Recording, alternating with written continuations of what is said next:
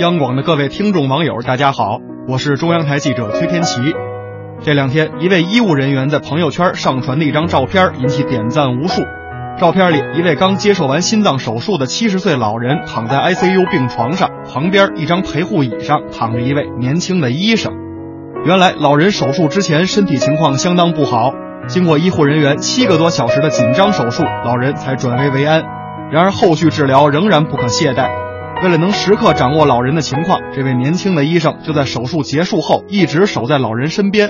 在检查完各项指标后，他匆匆跟其他医生交代了几句，就合衣而卧，躺在陪护椅上打个盹儿，以恢复体力。当老人的主刀医生来到 ICU 跟踪患者病情时，恰好看到眼前这一幕，感动之下，他悄悄举起手机，静静地记录下了这一刻。老人的女儿看到照片后，流下了感动的眼泪。她说：“我们很感动，真的很感动。手术前他们就一直到病房来看我爸爸，一直过来照顾，没想到术后还这么拼。其实并没有哪一条规章制度要求医生一定要像这样陪在患者身边，他们只是在用自己的方式给病人多一份安心和希望。虽然近年来不断有不和谐的医患关系闹出，但毕竟总有负责任的医生和宽容的家属给我们温暖和希望。”老人的主刀医生说道。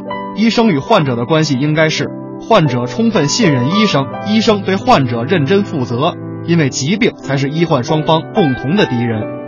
周末到了，祝大家周末愉快，各位晚安。